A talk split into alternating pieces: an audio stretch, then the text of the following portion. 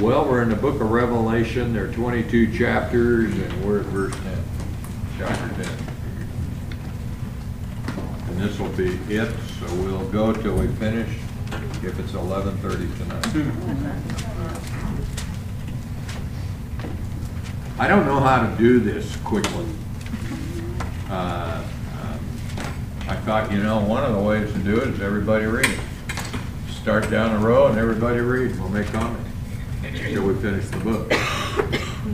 But uh, that, I think, would take longer, and we've got to.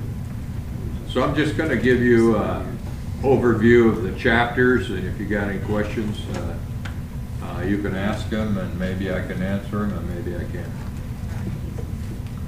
All right, we had the, uh, we ended up, I think, with the trumpet judgments. Am I correct? We went through that. All right, we're in uh, chapter ten. This is an inset, and there are several insets in the book of Revelation. The best way that I can explain is a little literary device that we use when you write a Western. Uh, and you write, meanwhile, back at the ranch. And this takes, when you come to these insets in Revelation, it takes you all the way back to the beginning of the tribulation and catches you up on what's been going on up to that point. And so uh, when we get to uh, chapter ten, this is an inset. And this was the uh, angel that he said, I saw another strong angel coming down out of heaven, clothed with the cloud, and the rainbow was upon his head, and his face was like the sun, and his feet like pillars, and he had in his hand a little book which was open, and he placed his right hand on the sea, and his left hand on the land, and he cry, cried out with a loud voice as when a lion roars, and he had cried out, the seven peals of thunder uttered their voices. And so, uh, this is the an angel now that has a book in his hand. Remember when we uh, when we were in chapter four, John cried when he saw the Father having the book in his hand. Who's worthy to take that book, that title deed? Jesus Christ took the title deed. Now he's given either a portion of that book or the whole book to this angel. He's coming with a title deed to the earth, and he's going to take over the earth. And so he talks about uh, the first woe that was given, and uh, and uh, no, excuse me, he's he's uh, in this interlude, he answers the prayer of the saints. Somebody look at Revelation six ten. Revelation six ten. And they cried with a loud voice, saying, "How long, O Lord? Holy and true, dost thou not judge and avenge the blood on them that dwell on the earth?" Okay, these are the tribulation saints in heaven, those that have been saved. And their prayer is, how long is it going to be for you, Lord, before you avenge everything that's been going on? And this is the beginning of the answer to that prayer. He's now taking and assuming the role of uh, governing in heaven. In verse five of that chapter we read, "The angel whom I now saw, saw standing on the sea and on the land lifted up his right hand to heaven and swore by him who lives forever and ever, who created the heaven and the things in it, and the earth and the things in it, and the sea and the things in it, there will be delay no longer." Then John is told to eat the book, digest it. You know, we say that occasionally. Uh, you read a book, and you, you might say, did you really digest what you heard? Or digest what you read? It is similar to that. Remember, he eats the book, it's very sweet, and it turns bitter. He's recommissioned here in verse eleven of chapter ten. "And they said to me, you must prophesy again, concerning many peoples and nations and tongues and kings." Any comments on ten? Okay, the preparation of Jerusalem now takes place in verse eleven. And again, this chapter's an inset, like our Meanwhile Back at the Ranch. The first half of the tribulation is in chapter eleven, one to thirteen. It takes us back to the first half of the seventieth week recorded in Daniel. So it's a three and a half jump back. Verse one is Jewish, verse two is Gentile. There was given to me a measuring rod like a staff. Someone said, get up and measure the temple of God and the altar and those who worship in it. That's Jewish. Leave out the court, verse two, which is outside the temple, and do not measure it. For it has been given to the nations, and they will tread underfoot the holy city for forty-two months. So, um, whenever the tribulation starts, there is a temple. And sacrifices are being taken place. So there's a temple in Jerusalem. And John is asked to measure the temple, the sacred place of Jewish worship. And after he measures it, he measures only that he leaves the court outside. And Gentiles will trot under the city for forty-two months. That's three and a half years. And uh, then there's an evangelization by the witnesses, which is one thousand two hundred sixty-five days. That's three and a half years. If you take a lunar year, being only three hundred sixty days to a year. And that's a Jewish year. They use the month. The moon goes around the uh, earth twenty-nine and a half days. So, we have here the domination of the uh, Then we have, uh, in this chapter, chapter eleven, we have the two witnesses. And uh, some people think that the two witnesses are uh, Elijah and Enoch, because neither one of them died. And it's appointed unto man once to die. The only problem with using that verse in that case, if the rapture should happen tonight, I, I assume everybody in this room would go to heaven, and you wouldn't die. So I don't think you can use that argument. It's not. It's appointed unto man once to die, but there's a whole generation or two that are going to heaven without dying. So I don't. I don't think it holds that Enoch would be part of it. The other argument is it's Elijah and Moses, because the miracles that they perform represent or look like Elijah and Moses. So uh, there's been quite a bit of discussion about it. If you went to Dallas Seminary and you lit, sat under Walbert and Pentecost, then you would say that these are two future prophets. And the argument is then that uh, Elijah, prophecy of Malachi, Elijah would come, uh, and uh, when John the Baptist was born, the angel told Zacharias that he would preach in the ministry and power of Elijah. So John the Baptist preached in the Jordan River Valley, and Jesus comes down from the Mount of Transfiguration, and they talk to him, what about uh, Elijah coming? And Jesus said, Elijah has come, and they understood that to be John the Baptist. Now, if, if Jesus made a bona fide offer of the kingdom to Israel, then Elijah would, Moses, uh, excuse me, John the Baptist would have fulfilled the prophecy of Elijah. And personally, I believe he made a bona fide offer. It wasn't a fake offer to Israel. Here's the kingdom, if you will believe. And they reject it. So you can work it out in your own mind, and you will not be dismissed from the church if you disagree. So form your own opinion on it. Everybody at Grace Seminary, where I went, believed it was Elijah and Moses. What did you believe? Pardon? What did you believe? I believe with Dallas on this one.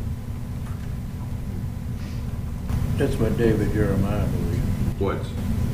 It's Moses and Elijah. Yeah, good for him. So that's his position. I think there's legitimate disagreement on that. I don't have, I'm not, I'm not gonna die on this show. I think Erwin Lutzer is the same. Sure. All of them guys that I know of. Most of them, at least, that are on B O T radio. That's what you know. Well, if they're on B O T radio, yeah. that, that would tell you. Yeah.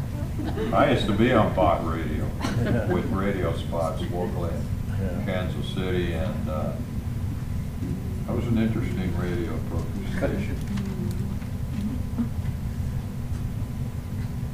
I knew some of the announcers there, and uh, hardly any of them went to church. They were turned off by the box. Oh, yeah. Okay. Chapter twelve. Any, any off, anything on the two witnesses other than their ministry? Uh, they did perform miracles similar to what Moses, bringing down fire. If anybody opposed their ministry, they killed them.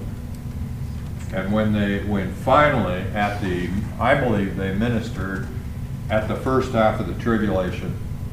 Finally, they were had such success that the Antichrist takes over at the half of the tribulation, and he makes sure they're eliminated and disgraced them three and a half days on the pavement in Jerusalem.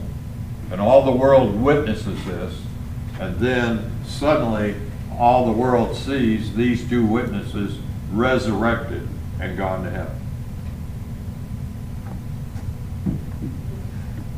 A lot of my reason, too, for not taking Moses and Elijah is really theological. Number one, why would you have to die twice? At least in Elijah's case, or in not Elijah, but Moses. Why would you, after four thousand years being in glory, come back and minister under the most severe days in the world? That's a problem I can't get around. All right, number twelve. The sun-clothed woman and the dragon. Here's another insight. When we read in chapter twelve, the, the sun-clothed woman is really Israel. Uh, she has uh, sun and the moon. Remember when you in back in Genesis, when Joseph had a dream, who were the sun and moon? Jacob and yeah, mom and dad. Mom and, dad. and uh, she had on her head twelve stars, who represent what? Twelve tribes. She was with child, and she cried out, being in labor and pain. Another sign appeared in heaven. Behold, a great red dragon, having seven heads, ten horns, and on his head were seven diadems. And a tail swept away a third of the stars of heaven, and he threw them to the earth. The dragon stood before the woman who is about to give birth, so that when she gave birth, she might devour the child. The great dragon is identified in verse nine. The great dragon was thrown down, the serpent of old, who is called the devil, Satan, and who deceives the whole earth. He was thrown down to the earth, and his angels were thrown down with him. So who's the dragon? Satan. Satan. Yeah. And he's opposed to the woman, who's Israel, has been opposed ever since she appeared on the scene with Abraham. And all through the years, there's been this struggle against the woman, and she had one desire. He had one desire, and that was to kill the child who was born, which is Jesus Christ. Christ. And then there's a war in heaven in verse seven. Michael and his archangels waging war with dragon. The dragon waged war. Satan now has access to heaven. I'm in the book of Job. Job starts out, the first two chapters, What, what's going on? Jesus is at, God is as though reviewing the troops of his angels, and lo and behold, there's, there's the devil. And he says, what do you think of Job? My righteous guy down here, Job. The devil said, why isn't he righteous? He's the richest man in the world. Take away his riches, but don't touch him. God's built a hedge around every one of us.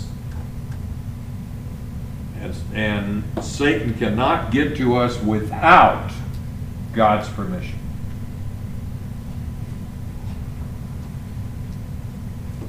So no temptation will test you greater than you can bear.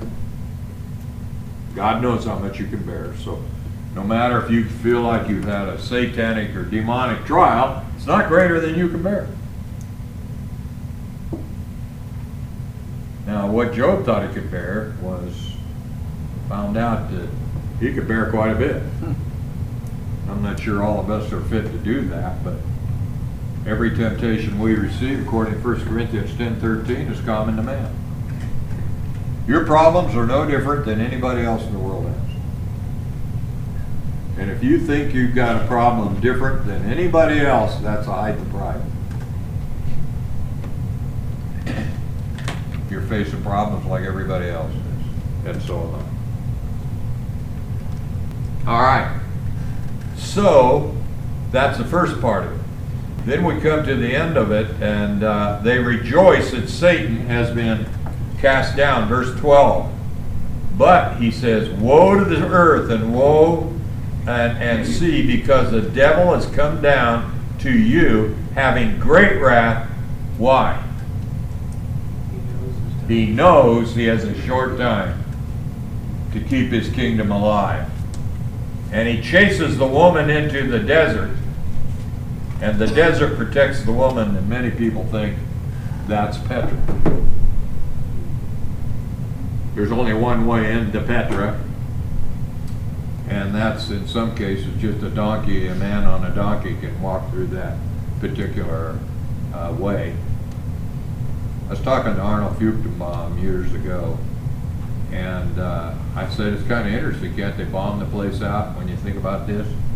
He said, right.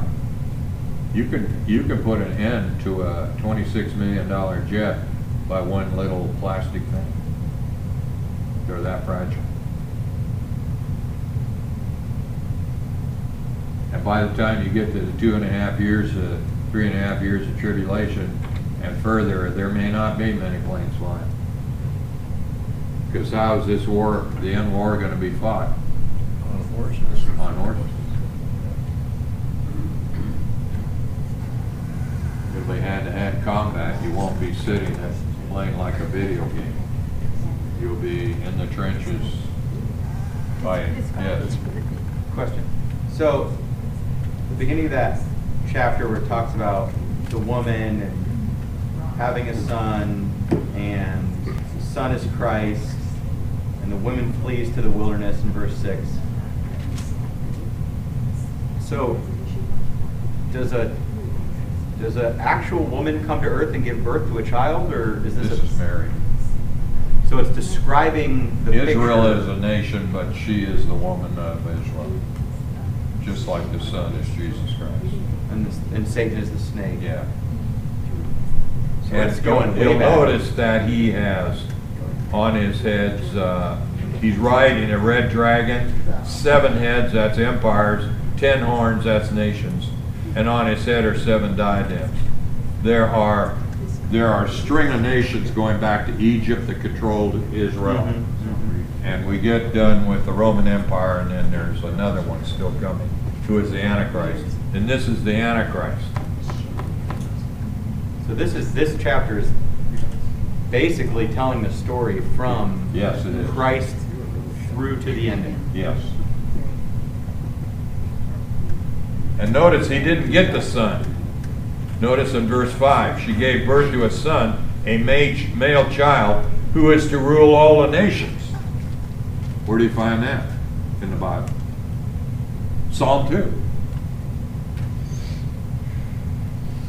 The son is going to rule all the nations, but he doesn't get him because what happened to him? Her child was what? Taken up. Yeah, he was ascended. Sure. There's no access to us. Daniel nine. Yeah. four, five, six. All right. Now let's look at the Antichrist. The dragon, who's, who's or we've already identified the dragon as Satan, okay?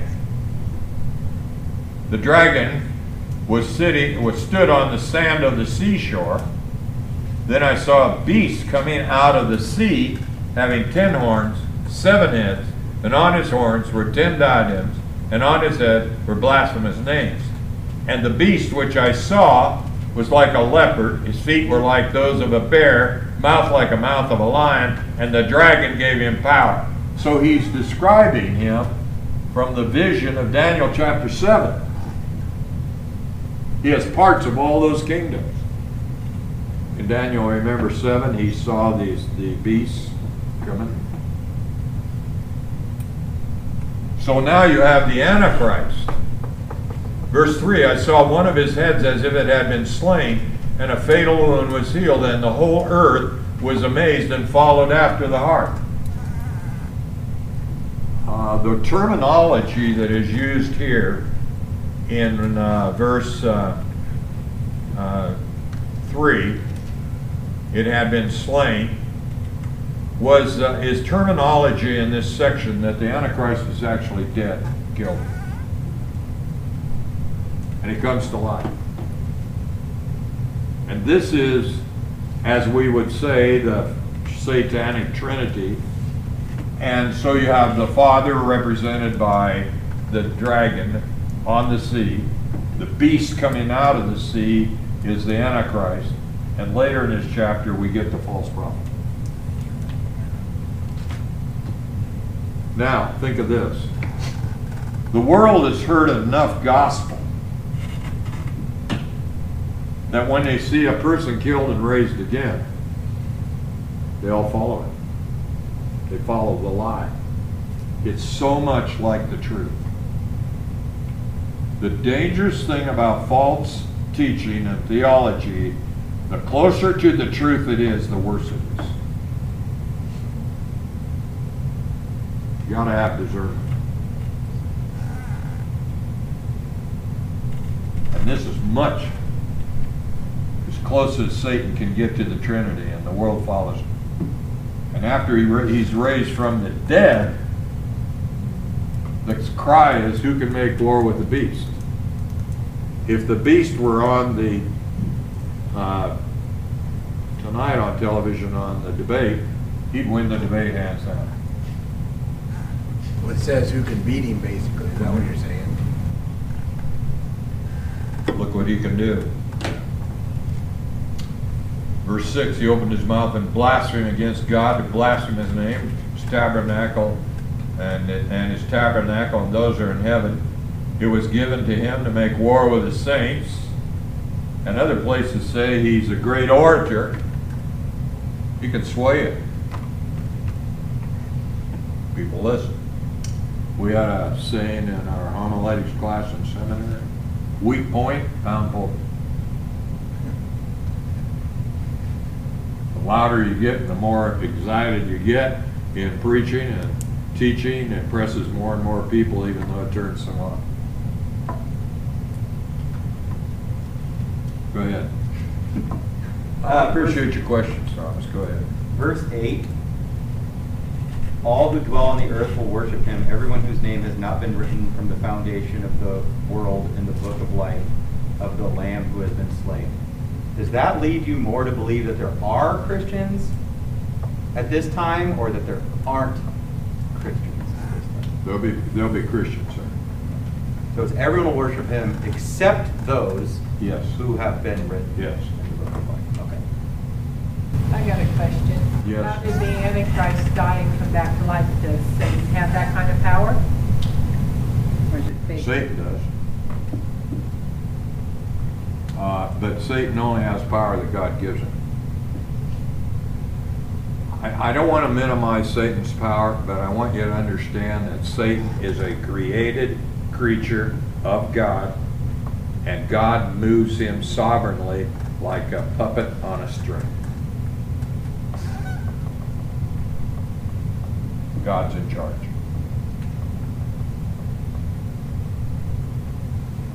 If you want to resist it, resist the devil, what does it say in James? Submit to God, and he will flee from you. In Jude, Michael, the high archangel, the number one archangel, and Satan had a conflict over Moses' body. And what did Satan do? He said, the Lord rebuked him. He didn't cast Satan out like some preachers on the radio or television can do. I rebuke Satan. You don't have that kind of power. You don't have that kind of uh, power. I don't have that kind of power. You've got to resort to God. And you got to say, the Lord rebuke you. Submit to him. And by the way, there's no instructions in the epistles that we throw out demons. Go ahead. So, since all of this is under judgments that God has ordained, yes, that gives credibility to what you're saying about Satan being allowed mm-hmm. to have the power mm-hmm. only because this is part of the judgment. Mm-hmm. Okay. Uh, Saturday morning, uh, we had dinner with her, dinner breakfast with uh, Jack Kirsten. We got talking about prophecy, and he made, I thought, a very astute comment. He said, the rapture, the, he said, we're not, we're waiting for the rapture, but obviously there's one or two more dominoes to be set up before you tip it over. I probably shared this with somebody. And his point was, before the, the rapture has two things to happen before it can happen, one for the Jew and one for the church. For the church, before the rapture comes, there has to be a great apostasy. What you're seeing now is a real decay in morality in the church. Second Timothy chapter three. Somebody look it up. Second Timothy chapter three. Did I share this with the Tuesday morning group? You shared it with that singles group. And the singles group. I was really impressed. Second Timothy chapter three. This is the church. So the decay of the church, you want to know the truth? It's going to get worse. Every once in a while you hear people say, we're going to have a great revival. No. It's going to get worse. Second Timothy three one, what does it say?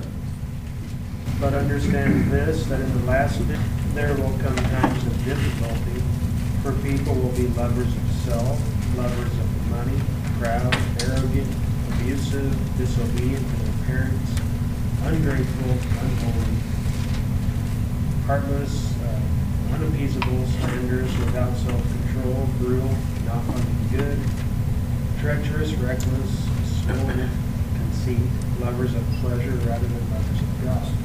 So in the latter times, this is what's going to happen. Church will really decay. But for Israel, they're not a church. But for Israel, it will be war. When you read the uh, Olivet Discourse as given in Matthew twenty-four, what do you start out with? Wars and rivers of blood. That's to Israel. So it's going to get hairy for Israel. Which is going to cause the people who destroyed Jerusalem in Daniel chapter nine verse twenty-six. A prince is going to come out of that group of nations and going to sign a peace treaty for seven years with Israel to protect them. The treaty will be strong enough for them to build a temple. And where's the temple going to be built? On the Temple Mount, which right now It's the Dome of Omar, which is the third most popular place for the Arabs, for Muslims. So uh, that's what really starts the tribulation, the seventy week of Daniel, when you start counting, when that treaty is signed. That could be signed tomorrow.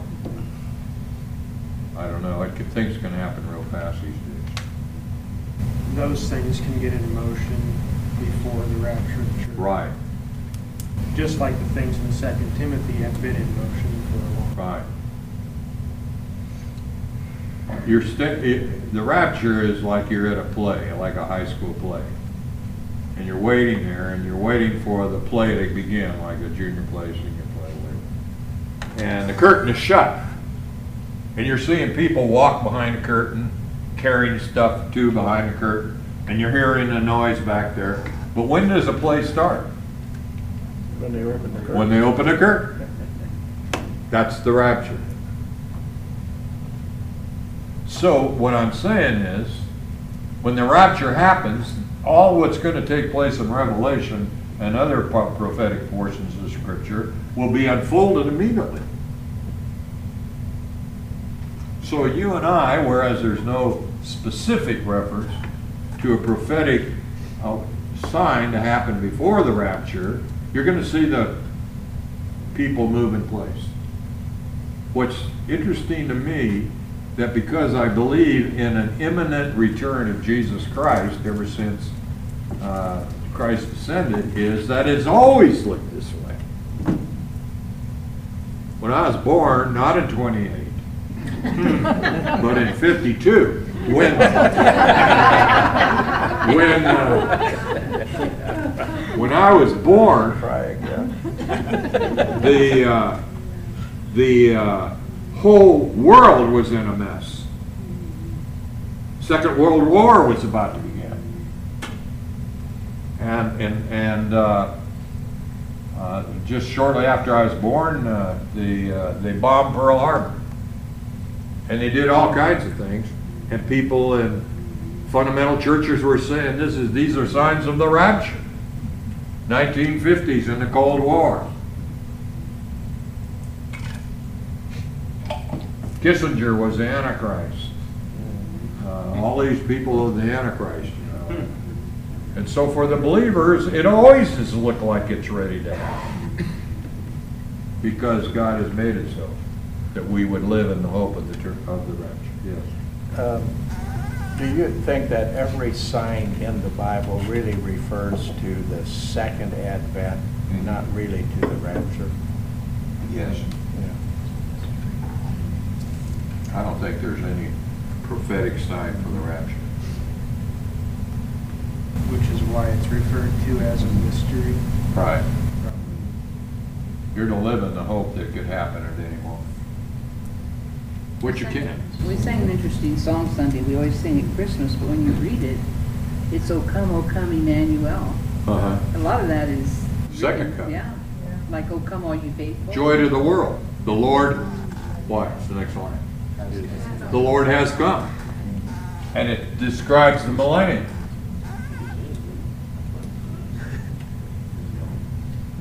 Okay, chapter fourteen. You have the Zion vision and the great harvest. Uh, scene one is the Lamb with one hundred forty-four thousand, twelve thousand from each eye. Uh, scene two is the climatic announcements about prophesied coming period, still yet. Scene three is the harvest of the saved and the destruction of the lost. Now you get to chapter twelve, you have seven angels, and you have their bowls of wrath. Bowls are given to uh, the angels, the men of the earth have challenged God like Pharaoh of old. Who is your God? Remember Pharaoh? I don't know your God. Why should I be afraid? Oh, how many plagues hit him? Was he convinced? I don't know. No. When he let you people go, get out of here, we're tired of your plagues. As soon as they left, he sent his army after them. And what happened to the army? Verse uh, chapter seventeen, sixteen. He, uh, here's the six bowls, one evil and rotten sores, two, one is a poured out on the sea, turns to blood, pours out on the water. The hundred, this, here's your climate. The scorching of the sun, darkness in the kingdoms of the beast, the drying up of the Euphrates, and that's for to bring all the nations to the east to war against Israel. And then you have the removal of mountains and islands. You're not going to have the barriers that you have today. You know why we have such a dry climate is we're the only continent in the United States with mountains from the, the Arctic Circle down to the equator. And so the westerly trade winds lose all their moisture on the west coast. And so consequently, we have to get our moisture from where? The Gulf, the Gulf of Mexico. We very seldom get any rain from the Pacific Ocean. And we have no mountains at the North Pole to us, and no, no restraining mountains from the Gulf of Mexico to us. So there's a mingling of hot, moist air with cold, dry air, and when they clash, we have tornadoes, and we have all kinds of funny weather. All right, Scarlet Woman and the Beast, verse uh, chapter seventeen. The scarlet, uh, this chapter describes the destruction of religious Babylon. Four women are used in Scripture to represent true and false religion. Remember Jezebel? She represents what? Paganism. The scarlet woman in Revelation seventeen represents false religion. The scarlet woman is a prostitute. And when the truth is mingled with prostitution, that's what it's act. You know, in the, in the Old Testament, when they worshiped uh, false gods, God considered that adultery to him.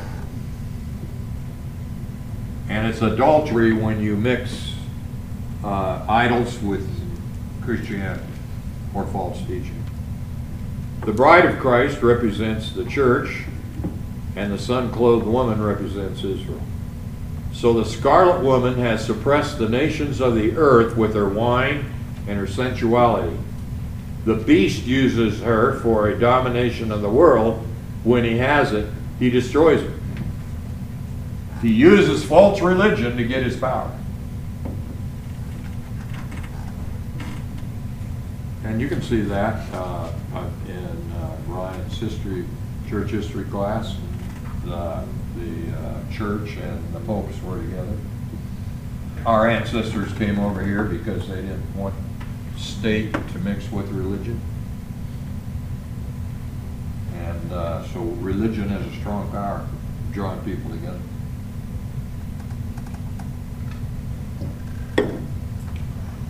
It's interesting, uh, we talked about B O T, the uh, father of the Klan.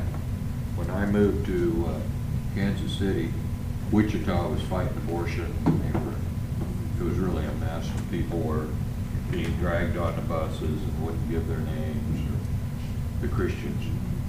And then uh, when I got to Kansas City, it was in Buffalo, New York. They were running the same thing, anti-abortion. In, uh, in New York. And B O T said, I had the greatest worship service ever in jail. They put him in jail, along with a priest and along with a Jewish rabbi. And he said the three of us had a great worship service.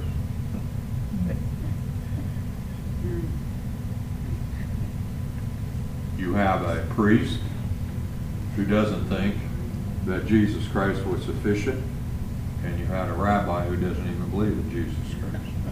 How can you have a worship service? And you see how you see how the devil unites Christians with unbelievers and compromises the faith over social issues, over morality. We're not to go into all the world, straighten out the morals.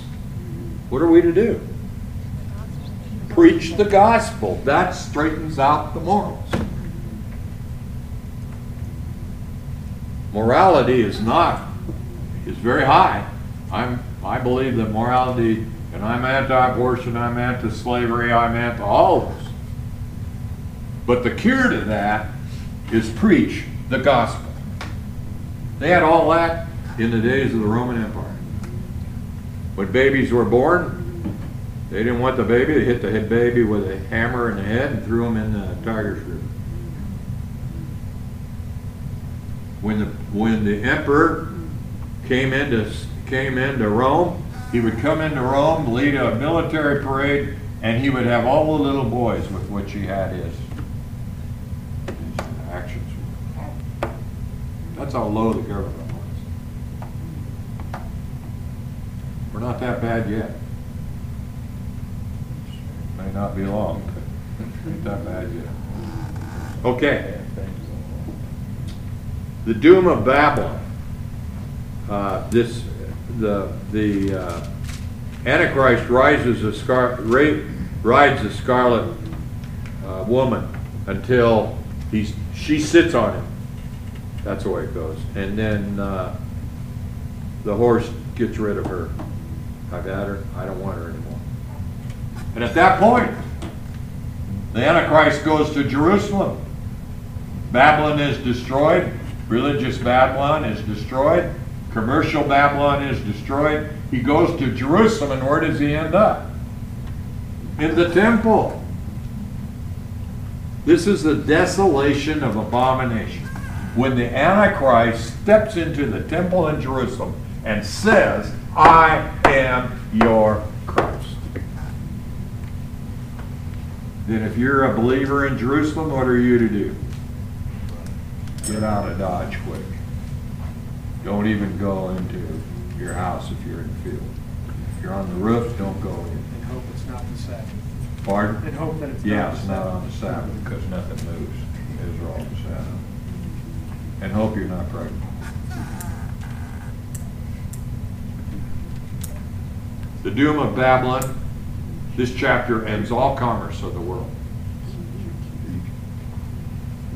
Look at what commerce is doing to our own nation. We got to have commerce with China, who's out to destroy us. And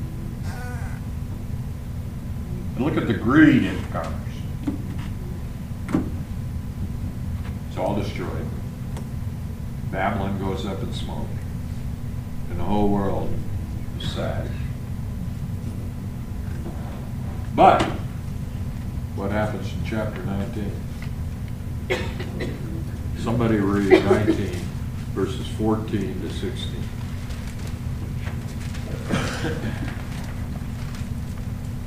The armies of heaven were following him, riding on the white horses and dressed in fine linen, white and clean.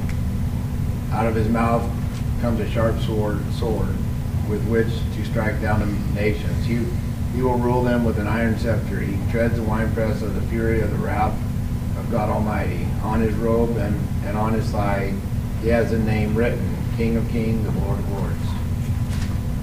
Build your chapter around that.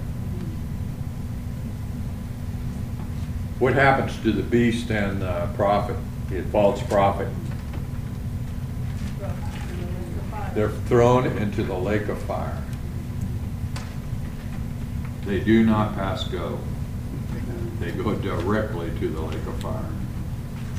You know, that's what they, Satan thinks of his best helpers. People give themselves to Satan and work because the beast is a man. The false prophet is a man. Human beings. They give themselves over to Satan. And when Satan's done with them, where do they end up? He destroys them all. I mean, yeah, he uses them. Yeah, he just uses you and he's done with them. But if you work for Christ, what happens? You're rewarded. And you have blessings forever. Why is it so hard for people to make that decision? They're incorrigible. They're blind. Okay, in verse chapter twenty, we talked about this many times. You have the great white throne, all the dead of all the ages up to the time of the millennium, or, or at the end of the millennium, stand before Jesus Christ and are judged out of the book of what? In Revelation.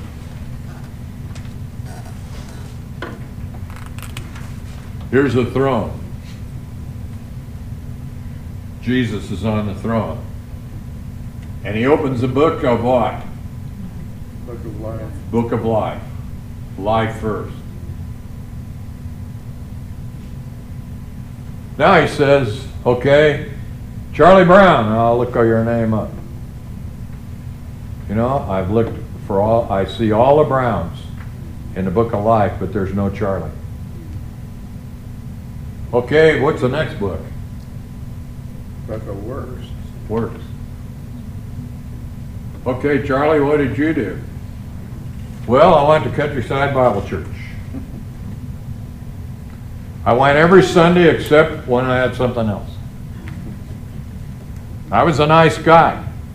I gave to the building program. But why isn't your name in this book? How do you get in this book? Got to be born again. Okay, how does your work stack up with this work? Yeah. You've come short of the glory of God.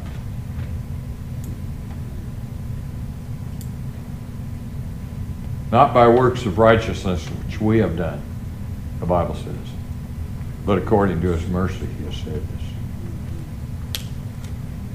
And that's in that section. And then also, he takes Satan and he binds him for one thousand years. Six times one thousand years. And when we started this study, remember we talked about it, that this is the one thing that covenantalists, theologians, or all millennialists hate this section because of the one thousand years. They have to change it. They have to call it uh, figurative. They have to spiritualize it. If you keep it, if you keep it literal, it's literal. The majority of churches in the world today are denied this, this whole chapter as to its literal view. Then Revelation twenty-one to twenty-two. What, why would they...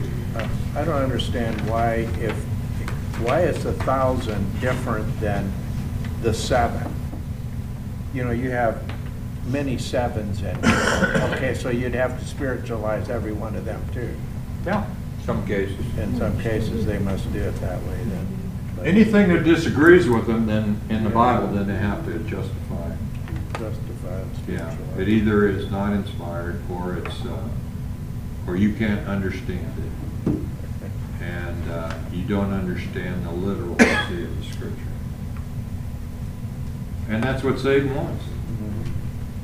Mm-hmm. Satan can't keep you from being saved, but Satan, Satan can distort what you believe about the Bible. In a nutshell, what would be their answer to the seventy weeks of Daniel then? Figurative. Yeah. Probably ate too much for dinner and had a wild dream that night.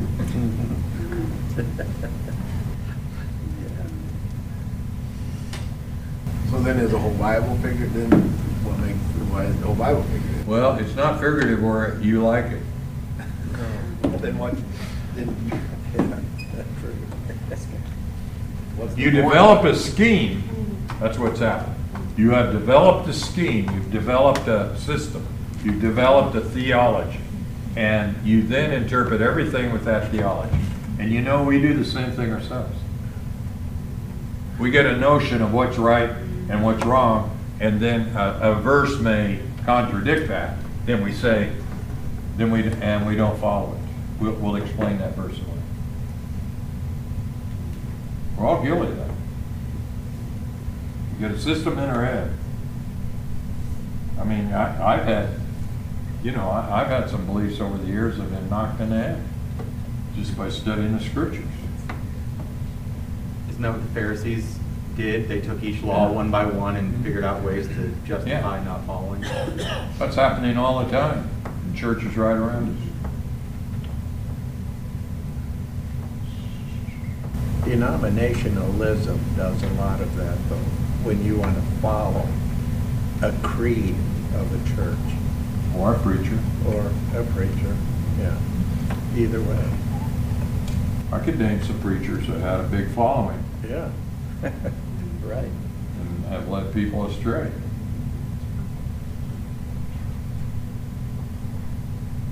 So, finally, everything's restored in chapters twenty-one. Have you read these few verses. Chapter twenty-one, verses three and four. Someone read that, please.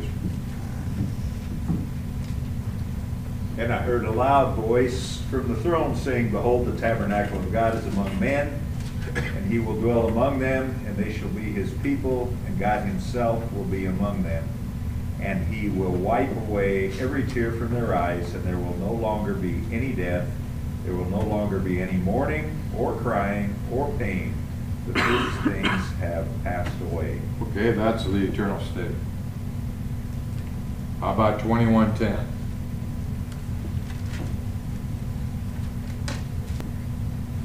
And he carried me away in the Spirit to a great high mountain, and showed me the holy city, Jerusalem, coming down out of heaven from God. Where's the new Jerusalem going to be? On earth.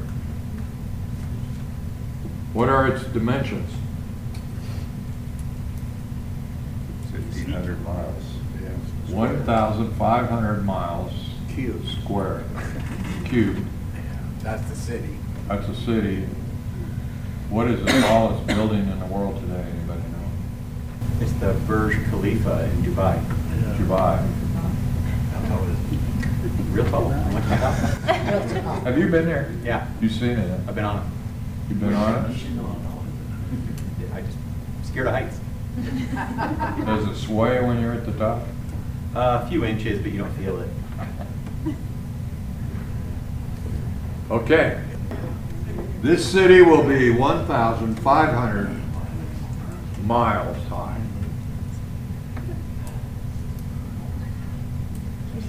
And it will be one thousand five hundred miles wide and one thousand five hundred miles long.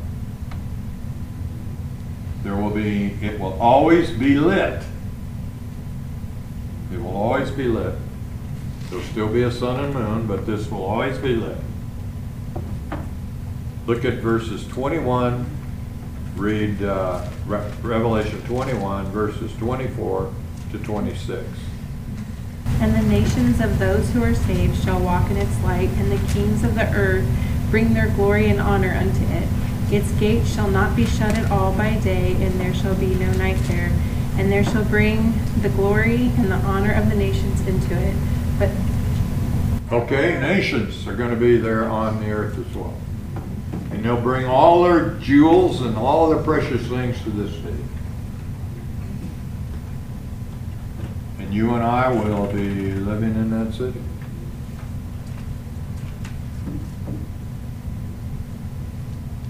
Ruling with the Lord.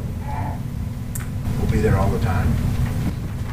Sound like you're going to be born. No, but I want to go to company once in a while. I'm not going to be bored. He doesn't like cities. You won't be bored here. I know, I, I know that. I, I, I'd say this. We live in a cursed earth, but there's some very beautiful things in this earth that are cursed. What is the Grand Canyon? Grand Canyon is nothing in a crack in the earth that when God raised up to drain the water from the flood, you have a crack there, and the water from the earth ran through it, and we go there and we say, this is part of the curse and it's beautiful. Same way with the mountains. Can you imagine what it will be like when God makes it beautiful? If he can do that with the cursed earth, what can he do when he purposely makes something beautiful? And that's what he's going to do. This earth ain't seen nothing yet. And we're going to enjoy it. Do you know what the uh, the church or the Gentile nations are more of a heavenly uh, kingdom, and Israel is more of the earthly type, or do you put them all in the same category? Uh, I don't know that you can make that stark of a division, because I think the Old Testament saints will mingle with us as well. And so, the New Jerusalem, though it is in the heavens, probably close to earth, you will have... I think it's on earth. On earth, okay. You could also go either direction now. Yeah. Well, let's go back. You know, what did Abraham look for? Well, a city. Made by? God. Yeah. yeah. That's a city. Yeah. They all look for a city. Go to Hebrews chapter eleven.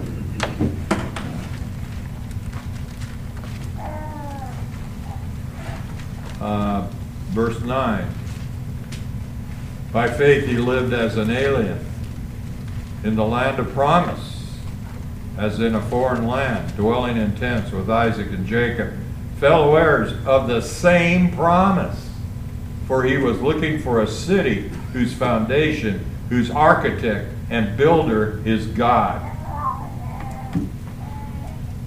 Verse thirteen, all these died in faith without receiving the promises, but having seen them and having welcomed them from a distance and having confessed that they were what? Strangers and exiles on this earth. That's what you are. Supposed to be. We're supposed to have that kind of love toward what's going on that we recognize we belong to the devil. I mean, excuse me, we belong to Christ. That's bad boo. We belong to Christ, and we're not, and we're not to love this world. First John, chapter two. Verse sixteen here says that God has prepared for them a city. I guess. Yeah. And it, so there it is. There it is. Yeah. That's interesting, because like we've never we've seen nature designed by God, right? Like we've seen, but we've never seen like a a dwelling or like a a city to no. beat that word to death. You know, as a farmer, and, and or growing up in the, in the Midwest, cities uh, okay, but we have great cities in the world where people go, Paris, London, you know, in some of these cities, and Tokyo and what have you. You go to these cities, but there'll be none like this one. It has a foundation of what, twelve?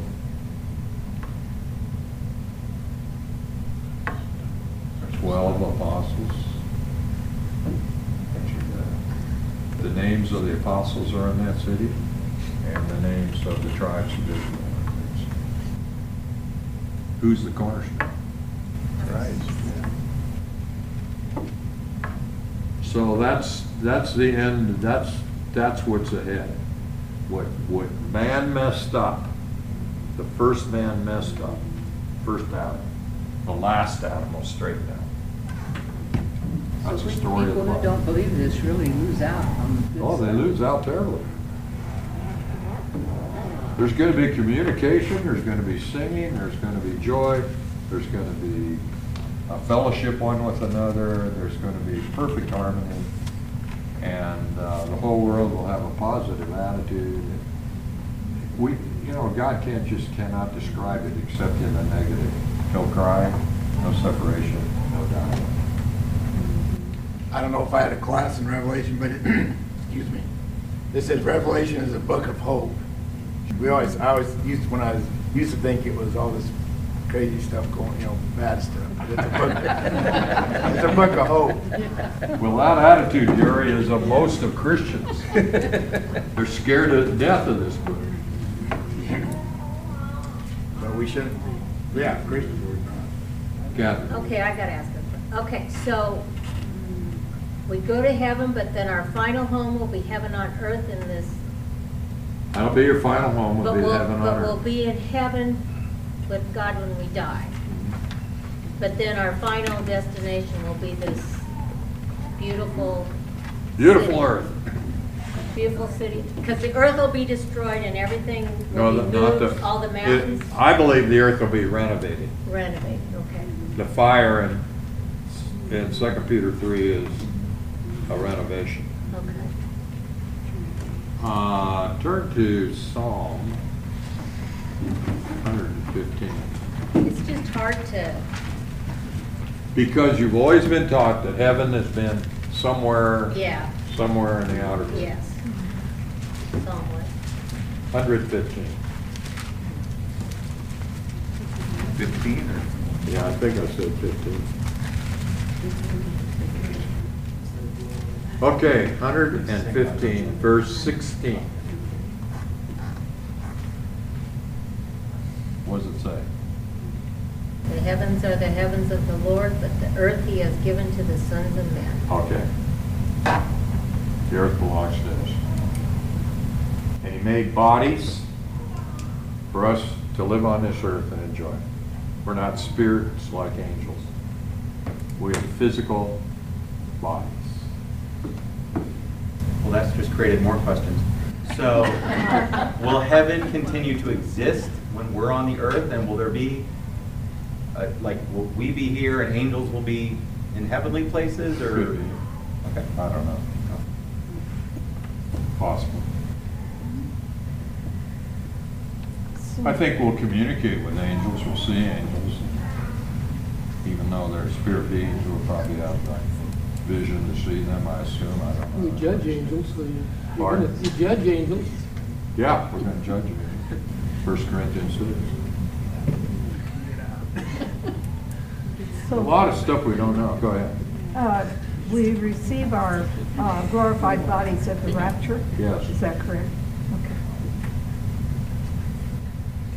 The Israelites will receive their glorified body at the beginning of the kingdom. So this whole thing about soul sleep comes because they don't... They don't want to go to hell. They'd rather sleep than go to hell. So, so the interim between death and receiving glorified body, that's where they come up with that, isn't that right? Or yeah, that's where uh, Seventh-day Adventists, uh, uh, Jehovah's Witnesses, they have a soul sleep there. Uh, Seventh-day Adventists do not believe in hell, and neither do the Jehovah's Witnesses. But they have soul sleep between when you die and when the Lord comes, for the Christian. And I've heard Christians do that. I've had Christians say, oh, when I die, I'll, it'll be like I'm asleep, and then I'll wake up again when the Lord comes. That's not true. Uh, To be absent from the body is to be present with the Lord. So the minute you walk through uh, the experience of death, whatever that is and whenever that is, at that moment you meet Christ. So then do you think our bodies will be like, didn't you say once, maybe thirty-three like Jesus was? When we're resurrected, yes. Will we have our babies, or will everybody be? Everybody will be like Jesus. Everybody will be like. Every aborted baby will be adult like Jesus. So there's probably more people in heaven than hell, because half the world dies in infancy.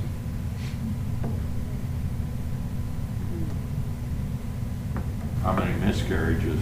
Yeah. Some people are going to have four or five people in kids.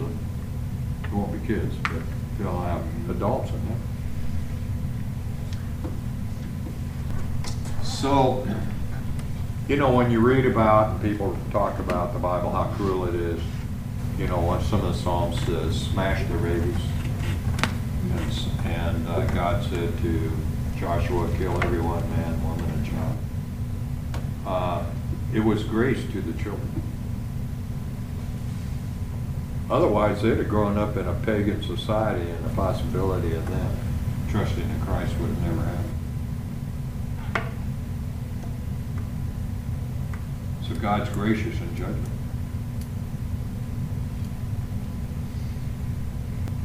You did it. Okay, I finished. You finished the kingdom. It's over. No, you ought to study it more. Actually, this has been a very, uh, I've really enjoyed this study because it opened my eyes to a lot of things that I see differently. I changed my theology to see it differently, how important the kingdom is to God, how important it is, and that our future is, uh, that God is raising us and developing in this particular forward period of our life to live in that kingdom and to enjoy it. All of you have been places where you really enjoy it. And the greatest enjoyment you've ever had doesn't touch the enjoyment that you'll have forever. Even in the city, Gary. One of the things that helped me was, was the United States in putting that into perspective. Mm-hmm. Because we, as Americans, thought, you know, United States. Yeah. And so this has really been helpful to understand that even if this fails, and it will, that it's, there's a greater kingdom uh-huh. that God is. Remember we read tonight, every nation will be destroyed. If the rapture doesn't happen, say until another one hundred fifty years, the possibility of America being here and free, the way you look at it now, what are the chances? This is one divided country. And I saw on my, I, when I opened my uh, computer to study, I get Fox News, and then I got a bunch of pictures of uh, all kinds of little articles. There was an article in the one this morning, what if we had civil war, how would it be divided? That's scary. Well, scary they're talking about it. Yeah. Exactly. Because we have some really kooky ideas coming down. Gas is going up and we're shutting wells down. Yeah. Yeah. Get rid of your stove. Yeah. Get rid of light bulbs. What, what are they doing? Who is running this thing? Satan. I think an important thing too is on these candidates is we listen to them. What is their view of Israel? Yeah. And our support for them. I was shocked. One of the guys I was kind of impressed with. He said I, one of the first uh, things he'll do is cut aid to Israel. The, the president of Grace Seminary when I was there was Doctor Herrmann. And he was a big prophetic writer. And uh, he really knew the word. And I just read his book again this afternoon. On Revelation, just to bone myself up. And he makes this, he made this statement in class. He said the purpose for the United States and its power was to unite all the other countries in four different groups for the end of the world. Mm-hmm. Mm-hmm. What do you mean four different groups? North, south, east, and west. Because they all culminate at the end in groups. And that, he said, that's what I see the purpose of the United States. It was so powerful, it forced all these other nations to form alliances. Russia, China. And you got a whole army coming across from, uh, in the, in the Battle of Armageddon, which we didn't even discuss tonight, but in the Battle of Armageddon, you got all these Every nation in the world will be there. And all of these nations have formed together under one leader who rules the world for three and a half years, the Antichrist. And we do not have a world leader today who's got much charisma. Our president doesn't have it. Rod, not that everything needs a bow on it, but I'm a simple person. As the as you've now done the kingdom for, I think, a year and a half, which I believe started as a ten-week adventure.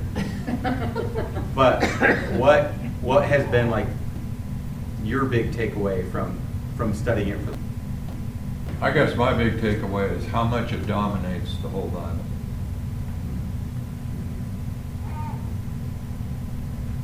How much it dominates the whole Bible.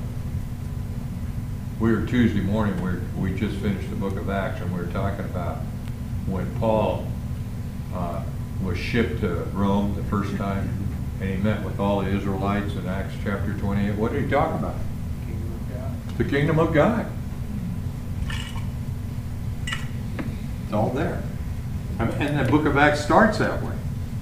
Will you at this time start the kingdom? And when I went through Revelation, the other thing is, all the things we read, the kingdom was not invoked until chapter twenty-one. It's still future. We're not living in the kingdom of God. We're living as aliens in Satan's world.